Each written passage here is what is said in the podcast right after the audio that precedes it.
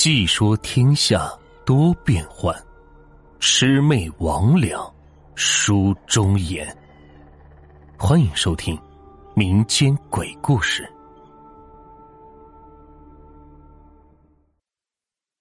白团子下集。我老表来了工地之后，正经活不干，每天就是抽烟喝酒。这人家干活，他在工地上瞎溜达。人家下班，他也跟着下班。不过这种事儿，我堂哥也是没办法。他也知道我老表是个什么样的人，他的想法就是：我老表来了，把工料给他看好就行了，别的也是无所谓。我这个老表别的事不行，但是看工料确实是一把好手。他来了之后，这工地上的工料最起码是节约了百分之三十。就因为这个事，他不光和工头干。连总经理他都敢骂，可是工头和总经理拿他也是没办法，谁让他是我堂哥的亲表弟呢？刚开始这段时间也没什么事，我老表干的也是顺风顺水，挺开心的，酒喝的也是好酒，烟抽的也是好烟，每天还是很清闲。像这样的活，这打着灯笼也是找不到啊。可是，一段时间之后。我这老表就感觉这有点不太对劲儿了，因为每次到了夜里，这工棚外面总会有呱唧呱唧的声音。这个声音听起来是特别的奇怪，你要说是人发出来的吧，他还从来没有听见过；你要说是什么动物，还确实挺像。这一开始，我老表也是没有当回事，可是慢慢的，这个呱唧呱唧的声音。离他的工棚是越来越近。我老表当时就想了，这是不是有什么人跟他恶作剧啊？想到这儿，我老表忽然想起了一个事儿：是不是这工头和总经理因为他对工料看得严，故意整个动静吓唬他？我老表想到这个事情之后，就认定了这是真事。思考了一天之后，我这个老表就做了一个决定。什么决定呢？就是把这个吓唬他的人给抓住。这天晚上，我老表照旧跟工友们一起吃了饭。这吃完饭之后，还玩了一会儿牌。这玩牌一直是玩到了十点多，我老表就说该睡觉了，明天还得干活呢。工友们就听我老表这么说：“哎呦，你干活真就是个笑话。”但是我老表这么说，工友们在心里。也就腹诽一下，这面子上还是能过得去的。我老表跟工友们告了别，回到了自己单独的工棚里。这到了工棚之后，我老表是眯着眼休息了一会儿，一看时间是快到十二点了，拿出准备好的钢管，从工棚里是走了出来，躲到了对面的土堆上。为什么说我老表要到十二点才出来呢？因为他结合了这呱唧呱唧的声音的时间，基本上是到了十二点多一点之前，这东西是必然出来。我老表有一次起来撒尿的时候，还碰见过那个东西，只不过因为那天晚上是天是特别的黑，只看到了一大团白白的东西，转瞬是不见了，所以也没有看清楚是个什么东西。这土堆里着我老表的工棚。也就二三十米的距离，这土堆下面就是一条道，道旁边就是个公料。我老表躲好之后，就静静的等着这个东西出现了。当天晚上还是个大晴天，天上的月亮还挺亮，这偶尔是飘过来一朵云。工地的周围是一片树林，树林里还有怪鸟嘎嘎的叫唤声，但是我老表一点是不在乎这些。他今天晚上是出来抓人的。我老表在土堆下躲好之后，静静的盯着土堆下的刀。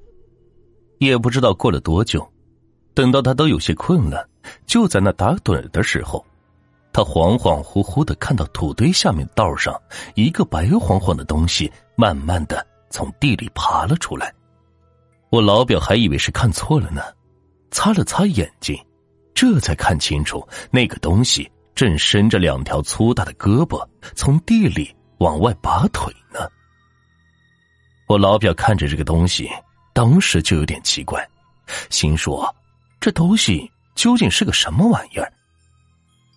我老表正在寻思着这些，就见那东西从土里是拔出身子，就开始在地上是蹦起来。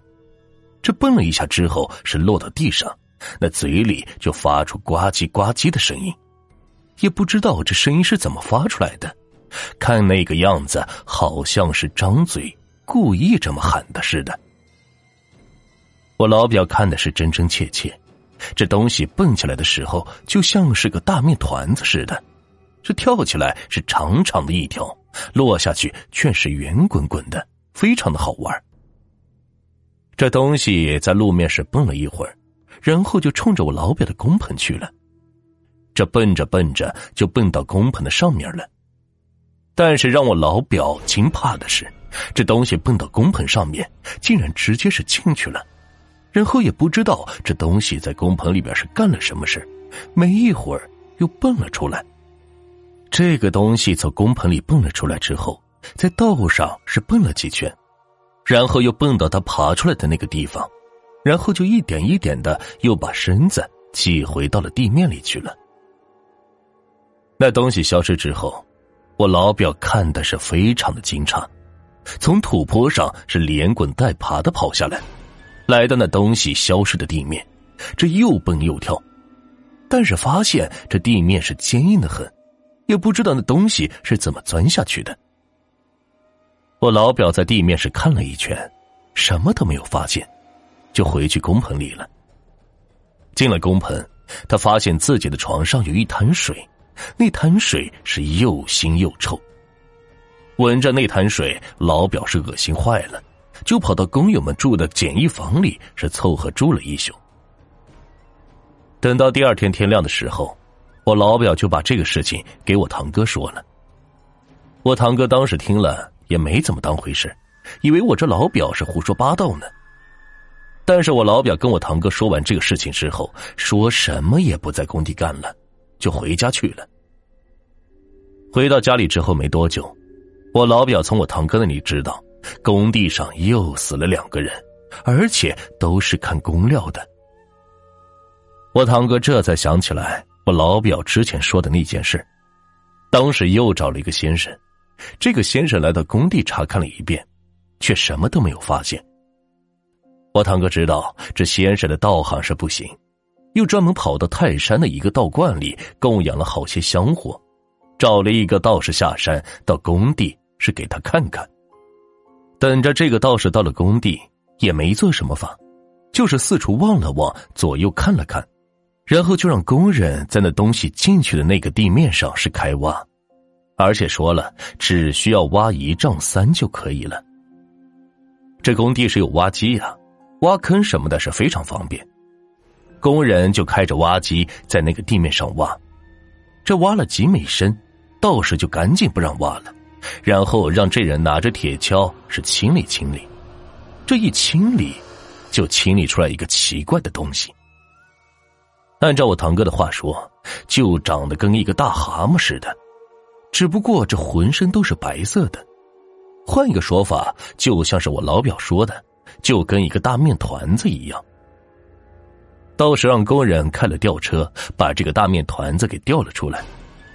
吊这个大面团子的时候，道士是特别的交代，千万不要用手去碰这个东西，而且这个东西只要是流水了，千万不要沾那个水。这就给施工造成了难度，不过最后还是把这个东西给调出来了。调出来之后，道士就让大家把这个东西放在太阳下暴晒，没晒一会儿，这个东西就开始往外流水。这流出来的水是又腥又臭，不到两个小时的功夫，这个东西身上流的水就流光了，只剩下了薄薄的一层皮，还有皮下的白骨。最后，道士又让工人在这片地方上是撒上汽油烧了几遍，然后是又铺上了生石灰，这才过去把那个薄皮还有白骨一起收了，说是要带回道观去超度。后来我堂哥问这个道士，这究竟是个什么东西？道士说，这个东西就叫做白团子，是人受了巨大的冤屈死之后变的，但是埋这个人的地方必须具备特殊的条件，就是这个地方是个聚阴的地方，常年聚水。这个东西在地下是吸足了水就会变成这个样子，而且是不会腐烂。但最怕的就是太阳。当时这个工程因为死了三个人，我堂哥是赔了很多的钱，所以这个工程也没怎么挣钱。但是因为这两件事情，我堂哥吸取了经验，每一次开工之前，总是会找个先生或者道士来给看一看，看到问题之后先解决再开工。为了以后的事情，省去了不少的麻烦。现在我堂哥还干着工程呢，而且生意还不错。